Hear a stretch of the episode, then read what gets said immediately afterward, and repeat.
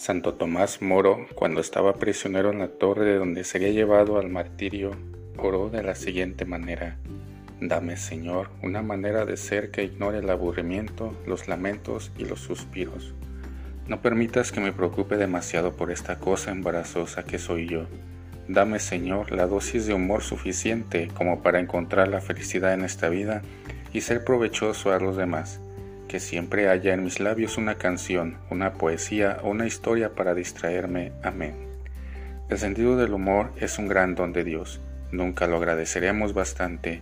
Conviene pedirlo al Señor y no olvidarse de cultivarlo. Que los disfrutes.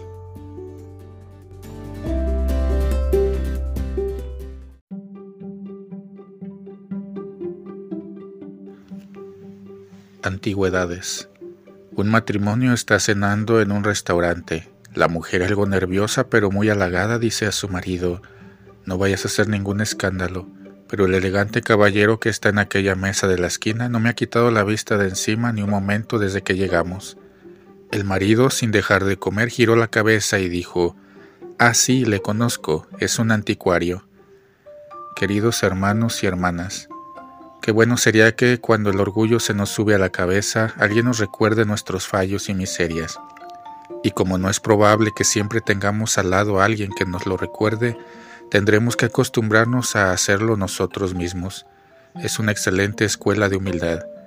Cuando percibas los aplausos del triunfo, que suenen también en tus oídos las risas que provocaste con tus fracasos.